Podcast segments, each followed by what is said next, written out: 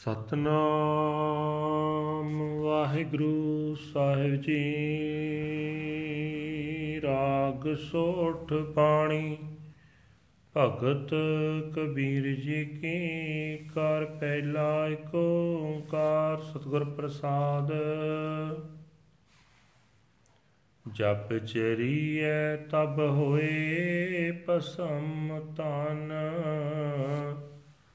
ਰਹਿ ਕਿਰਮ ਦਲ ਖਾਈ, ਕਾਚੀ ਗਾਗਰ ਨੀਰ ਪਰਤ ਹੈ ਯਾ ਤਨ ਕੀਏ ਬਡਾਈ ਜਬ ਚਰੀਐ ਤਬ ਹੋਏ ਪਸਮ ਤਨ, ਰਹਿ ਕਿਰਮ ਦਲ ਖਾਈ। ਕਾਚੀ ਗਾਗਰ ਨੀਰ ਪਰਤ ਹੈ ਯਾ ਤਨ ਕੀਏ ਬਡਾਈ। ਕਾਹੇ ਭਈਆ ਫਿਰਤਾ ਫੁੱਲਿਆ ਫੁੱਲਿਆ। ਜਬ ਦਸ ਮਾਸ ਉਰਧ ਮੁਖ ਰਹਤਾ, ਸੋ ਦਿਨ ਕੈਸੇ ਭੁੱਲਿਆ ਰਹਾਉ ਜੋ ਮਧੁਮਾਖੀ ਤਿਉ ਸਠੋਰ ਰਸ, ਜੋਰ ਜੋਰ ਧਨ ਕੀਆ। ਮਰਤੀ ਬਾਰ ਲਿਓ ਲਿਓ ਕਰੀਐ, ਭੂਤ ਰਹਿਨ ਕਿਉ ਦੀਆ। ਦਿਹੋਰੀ ਲੋ ਬਰੀ ਨਾਰ ਸੰਗ ਭਈ, ਆਗੇ ਸਜਨ ਸੋਹਿਲਾ। ਮਾਰ ਕਟ ਲੋ ਸਭ ਲੋਗ ਕੁਟੰਬ ਭਇਓ। ਆਗੇ ਹੰਸ ਅਕੇਲਾ ਕਹਿਤ ਕਬੀਰ ਸੁਨੋ ਰੇ ਪ੍ਰਾਨੀ। ਪਰੇ ਕਾਲ ਗ੍ਰਸ ਕੁਆ, ਝੂਠੀ ਮਾਇਆ ਆਪ ਬੰਦਾਇਆ ਜਿਉ ਨਲਨੀ ਭ੍ਰਮ ਸੁਆ। ਕਹਿਤ ਕਬੀਰ ਸੁਨੋਰੇ ਪ੍ਰਾਨੀ, ਪਰੇ ਕਾਲ ਗ੍ਰਸ ਕੁਆ, ਝੂਠੀ ਮਾਇਆ ਆਪ ਬੰਦਾਇਆ ਜਿਉ ਨਲਨੀ ਭ੍ਰਮ ਸੁਆ। ਵਾਹਿਗੁਰੂ ਜੀ ਕਾ ਖਾਲਸਾ, ਵਾਹਿਗੁਰੂ ਜੀ ਕੀ ਫਤਿਹ। ਇਹ ਹਨ ਅੱਜ ਦੇ ਹੁਕਮਨਾਮੇ ਜੋ ਸ੍ਰੀ ਦਰਬਾਰ ਸਾਹਿਬ ਅੰਮ੍ਰਿਤਸਰ ਤੋਂ ਆਏ ਹਨ। ਧੰਨ ਧੰਨ ਸਾਹਿਬ ਸ੍ਰੀ ਗੁਰੂ ਗ੍ਰੰਥ ਸਾਹਿਬ ਦੇ ਵਿੱਚ ਭਗਤ ਕਬੀਰ ਜੀ ਦੇ ਉਚਾਰੇ ਹੋਏ ਰਾਗ ਸੋਠ ਦੇ ਵਿੱਚ ਹਨ। ਘਰ ਪਹਿਲੇ ਵਿੱਚ ਗਾਉਣ ਦਾ ਹੁਕਮ ਹੈ, ਪਰਮਾਤਮਾ ਇੱਕ ਹੈ ਜੋ ਗੁਰੂ ਦੀ ਬਖਸ਼ਿਸ਼ ਨਾਲ ਪ੍ਰਾਪਤ ਹੁੰਦਾ ਹੈ। ਮਰਨ ਪਿੱਛੋਂ ਜੇ ਸਰੀਰ ਚਿਖਾ ਵਿੱਚ ਸਾੜਿਆ ਜਾਏ ਤਾਂ ਇਹ ਸਵਾਹ ਹੋ ਜਾਂਦਾ ਹੈ ਜੇ ਕਬਰ ਵਿੱਚ ਟਿਕਿਆ ਰਹੇ ਤਾਂ ਕੀੜਿਆਂ ਦਾ ਦਲ ਇਸ ਨੂੰ ਖਾ ਜਾਂਦਾ ਹੈ।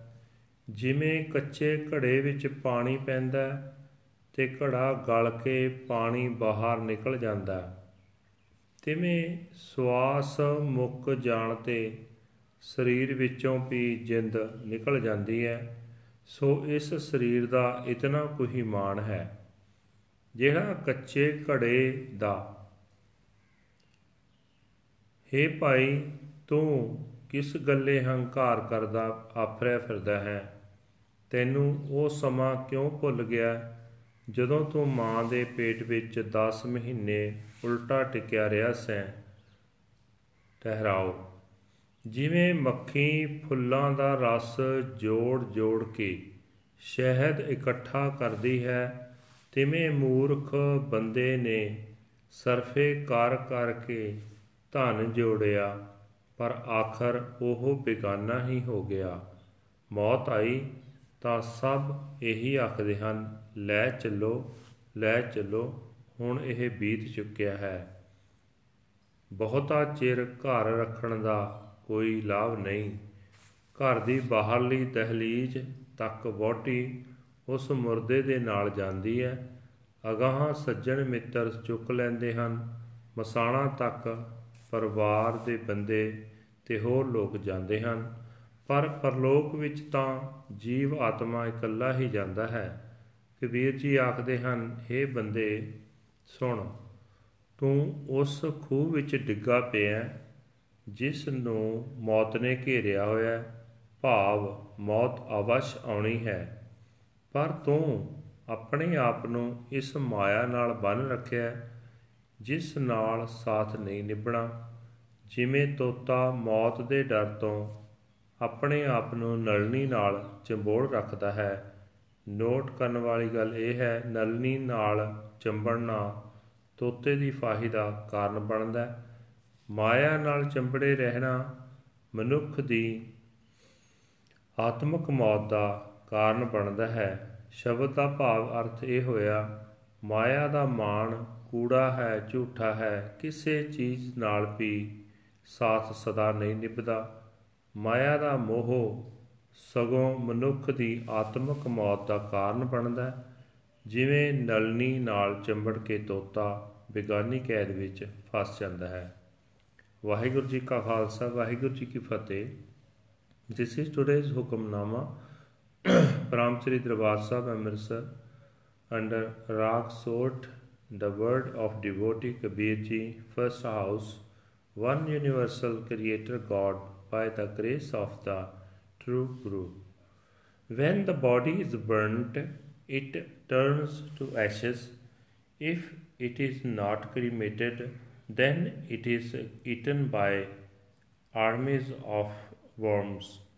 The unbaked clay pitcher dissolves when water is poured into it. This is uh, also the nature of the body. Why, O siblings of destiny, do you strut around Allah, all puffed up with pride?